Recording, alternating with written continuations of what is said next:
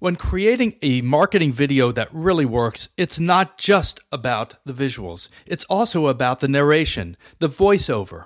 And on this episode, we talk about do's and don'ts when it comes to creating a good voiceover.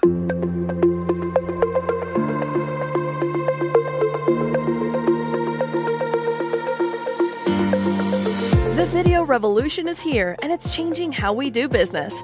Learn how to use video to engage customers and drive results here on the Video Marketing 2.0 podcast with your hosts, Joel Gubich and Brendan Cardy. And listen for special offers presented throughout the podcast.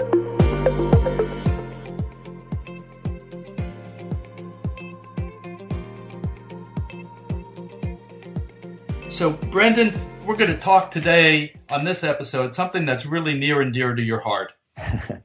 How to do a voiceover, the do's and the don'ts. Welcome to Video Marketing 2.0, where we discuss the world of videos for marketing and business purposes. Hi, I'm Joel Gubich, Director of Business Development at ThinkMojo, and with me is my colleague, head writer, and creative story lead, Brendan Cardy. I know that this is teeing it up for you. You're a major leaguer, you know, in the world Yeah. of voiceovers and, and sound I and don't all know. that. And so maybe I'm, maybe, I'm a, gonna, maybe a major maybe a major leaguer on a bad team, but I well, appreciate I'm, I'm going to pitch you an underhand uh, underhand Yeah. pitch right now, and I'm going to let you hit it out of the park on this one. I appreciate that. Thank you, Joel. So I agree. The voiceover is so important to the quality and, and overall effect of the video, and I think it's one of the most often overlooked aspects of the production. And there, we're, we're- today we're going to talk about a, a couple of couple of things. We're going to approach this from two perspectives. One, how to find a good professional voiceover artist, and two, if you are going to do it yourself, how to make sure that you do it well. So, uh, first of all, let's just lay the groundwork for you know what a voiceover is and and sort of what you're what you're looking for. So, the voiceover is the delivery of the script, the recorded delivery of the script that is going to be playing over your visuals. And this is going to be this is essentially your elevator pitch, right? We've spent a lot of time on you know, how to write a script. Well, this is how to bring that script to life, the voiceover. And one of the objectives is you want to find a, a voice who is relevant to your brand and your, your audience. So, you know, age, uh, gender, demographic, all these things are, are important to consider, but also someone who can perform. You know, there are different ways that we refer to voiceover actors, either as actors, voiceover artists. So, and, and it's important to remember that it is a creative activity. So, you want to get someone, uh, whether it's yourself or somebody else, who can really deliver and connect with the audience and not just read, you know, text off a page because anybody can do that. So, first, let's let's talk about how to how to go out and find a, a voiceover professional. So, there are a couple of different websites that you can use. Uh, we go a lot on voices123.com. There's also voices dot- uh, voices.com, right? We'll have some of these on the uh, on the show notes page as well. Uh, but what you're going to need to supply for the uh, for these audition sites, you're, you're basically going to open an audition, right? So you want to give the fill out their form, give a little information on what the project is about, give enough details that get people interested in actually uh, auditioning for it. You, you're going to provide some sample script, and then your auditions are going to start flooding in. Now, typically these sites are free, so you don't have to worry about you know upfront costs. But now as you now you're getting all your auditions in, and it's like, okay, well, what do I look for? How can I tell who's going to be the best voice for this project? And I think a couple of things that you need to uh, be aware of. Number one, and this is always the first thing I, I, I look for, is sound quality. Most most voiceover professionals are operating out of a home studio. So, however they record their audition is how their final take is going to sound production wise. So, if there's if there's echo or there's you know something undesirable in the audition that you wouldn't want to have in the background of your video, chances are it's going to be they're going to have the, the same uh, production value in their final delivery. So that's a, an important thing to weed people out right off the bat. Number two, and this is this is a little maybe a little up to to taste, but how are they connecting with the script? You know, are they performing the script or are they reading the script? and are they making the right choices, the right performance choices? You know, are they too excited? Are they, you know, maybe they're too monotone? Uh, you you want to make sure that the the tone is right. And number three is I think just quality of voice. You know, something that you can you can tell off the bat. Is this the kind of voice that you're going to want you're going to want to listen to for 60 seconds, 90 seconds, and you're going to want your vo- listeners to listen to over and over and over again. So, if I am putting something out there on a voices123 or voices.com, is it in should I be telling the voiceover artist, well, I want this type of inflection, I want this, I want that, or do we leave it up to them to to do what they think is right? No, absolutely. And that's a great point. You do want to give some sort of direction in your audition. And, and you typically the, the industry standard way of doing it is to just come up with three adjectives that sort of calibrate, you know, what you want for the performance. So we want something conversational, friendly, but authoritative, you know, something that gives them an idea for, you know, the, the kind of performance. You don't want them to just guess and, and shoot blind. Uh, you can also supply a reference video, you know, like we want it to be something like this and put something up there. Uh, those are all helpful. You, you definitely want to give somebody as much information as possible. And also, you know, if you're you have a couple of finalists that you're in, interested in, you can always look at. Most of them will have a website. You can go to their website, see their see their work, uh, you know, see their range. That, and that's a, that's another thing. A lot of times, you will coach the voiceover artist after you've hired them. So you want to look for somebody who's really a pro, you know, somebody who does this and can take direction and perform uh, well, regardless of what the, the product is about.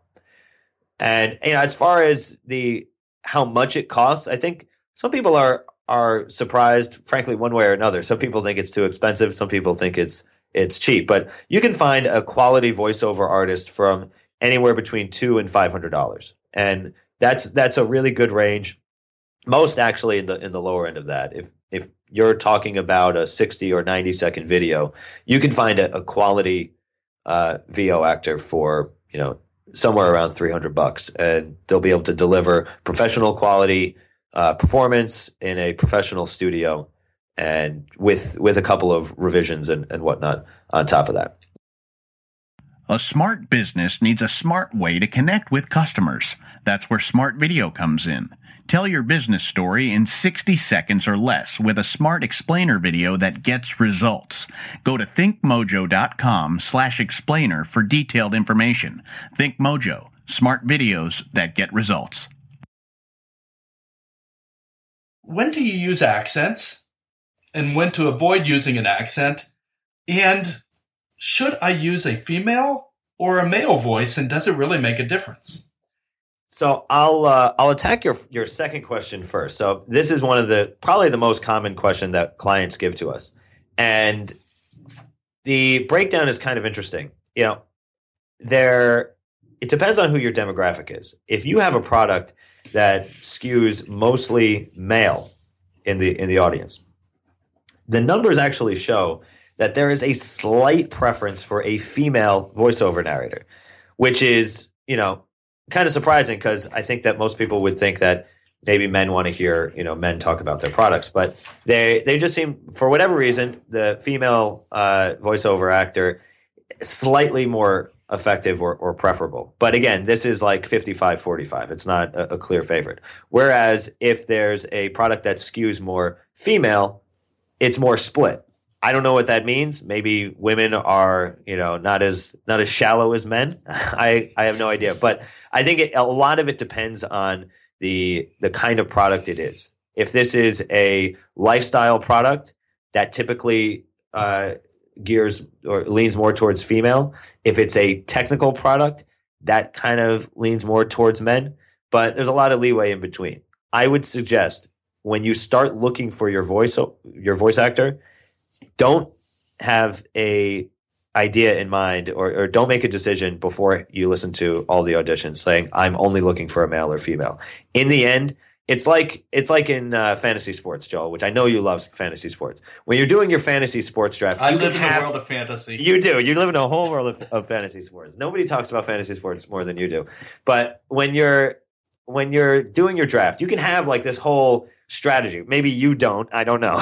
but some people some people make a strategy before their their draft and they say, you know, the first round I want this, second round I want that.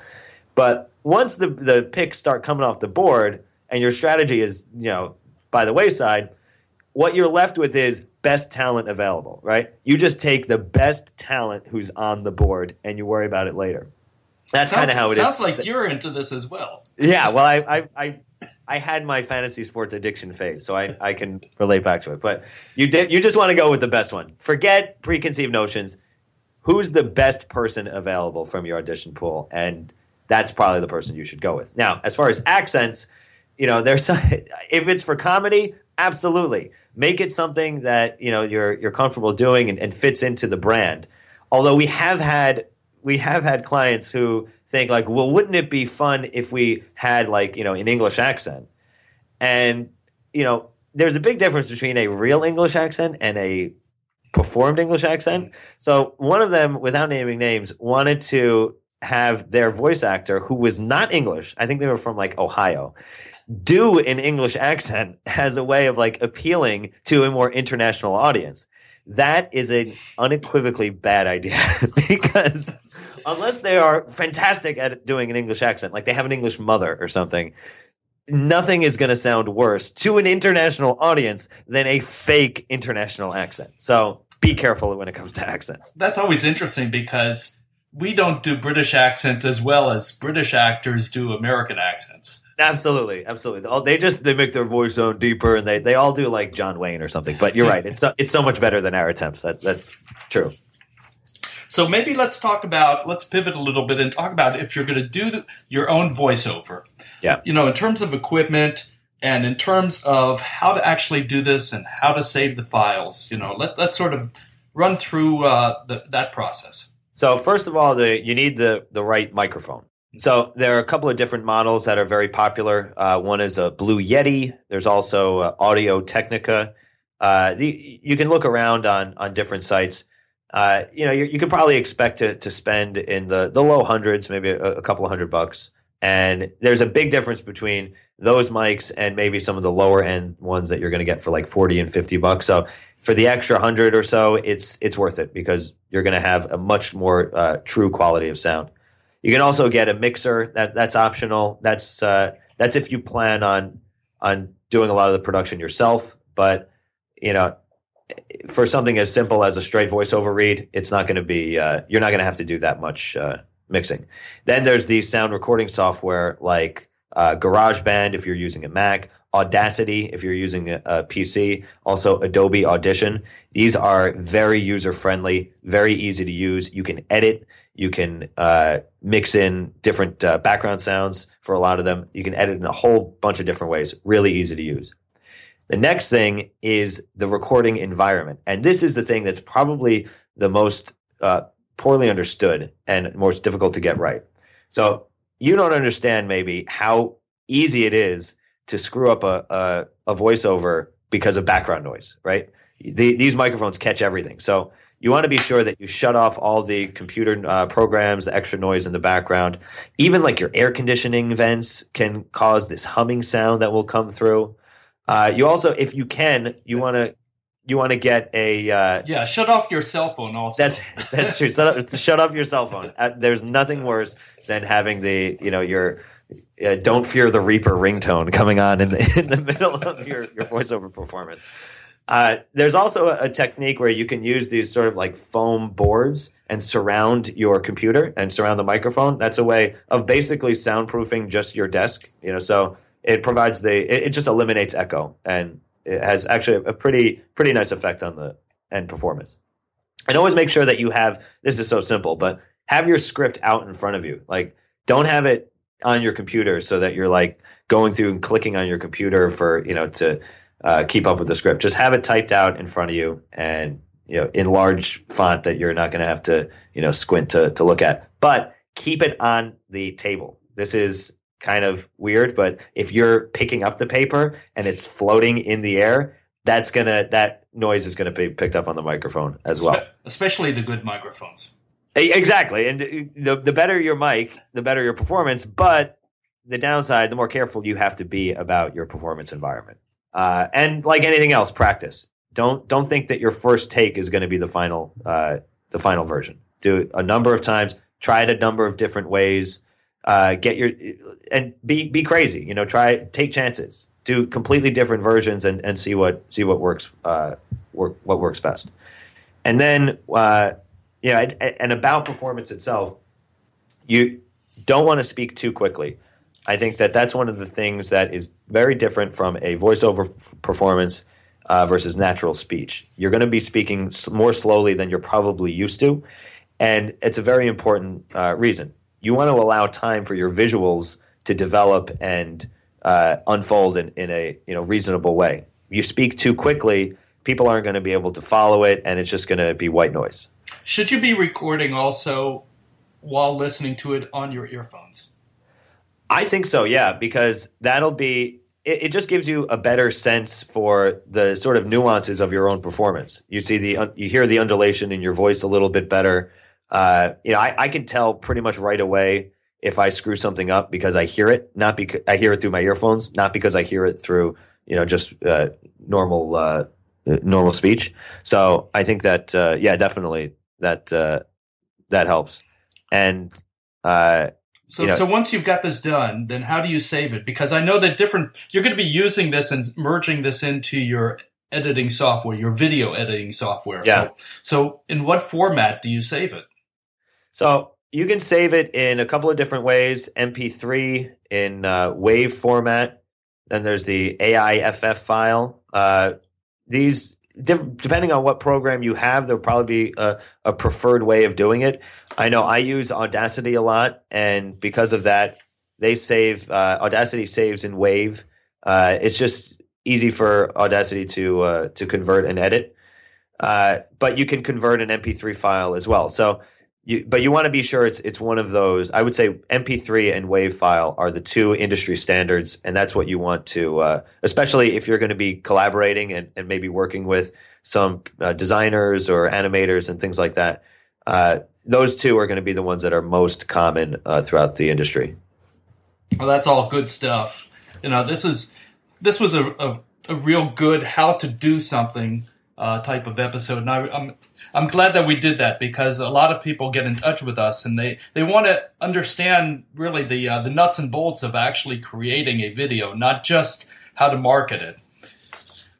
Yeah, and if it, this is one of those things that it really is, it a lot of times it's the last thing people think about. You know, like how am I going to do the voiceover? But the voiceover is so important. And one thing we didn't mention: if you're doing an animated video, typically the voiceover is done before the animation. I know that's another question that people have. It's not you don't want to do the animation and then put the voiceover on after because the voiceover is used to time everything else. So in the create in the production process, it's like it's the first mover, and it's really really important. And I, I think it gets underestimated a lot uh, because you know we all have a voice, we all have a, a phone that we can record it on, but a lot more goes into it than just that. That's a great point. That's a great point. That isn't intuitive. I think most people think that you would do the visuals, then you do the voiceover on top of it. Yeah, no, but it's uh, it all starts with the voiceover, which is why it's so important to get it right. Well, I think we've come to the end of uh, another great episode of Video Marketing 2.0, and I want to thank everybody for listening. And remember, we've got a lot of great links uh, on the show notes page to the things that we talked about today about equipment, about software. Uh, essentially, we're, we're also going to have some examples of some uh, some voiceover artists. And remember, you can subscribe to this podcast, get complete access to all the video tips, show notes, all the links by going to videomarketing20.net. That's videomarketing20.net. And you can also download any previous episode by going to iTunes or Stitcher Radio, even on TuneIn. And of course, we appreciate some love, some ratings, and some uh, comments, uh, good, bad, because that helps others discover this podcast, and that's that's really important to us as we're trying to get this message across of video marketing 2.0. So for Brendan and myself, we look forward to seeing you again on another episode of Video Marketing oh. 2.0. Thank you for listening to another episode of Video Marketing 2.0 presented by ThinkMojo. For more help on how to drive results with video, contact ThinkMojo the video marketing experts, at info at thinkmojo.com or visit thinkmojo.com for more information.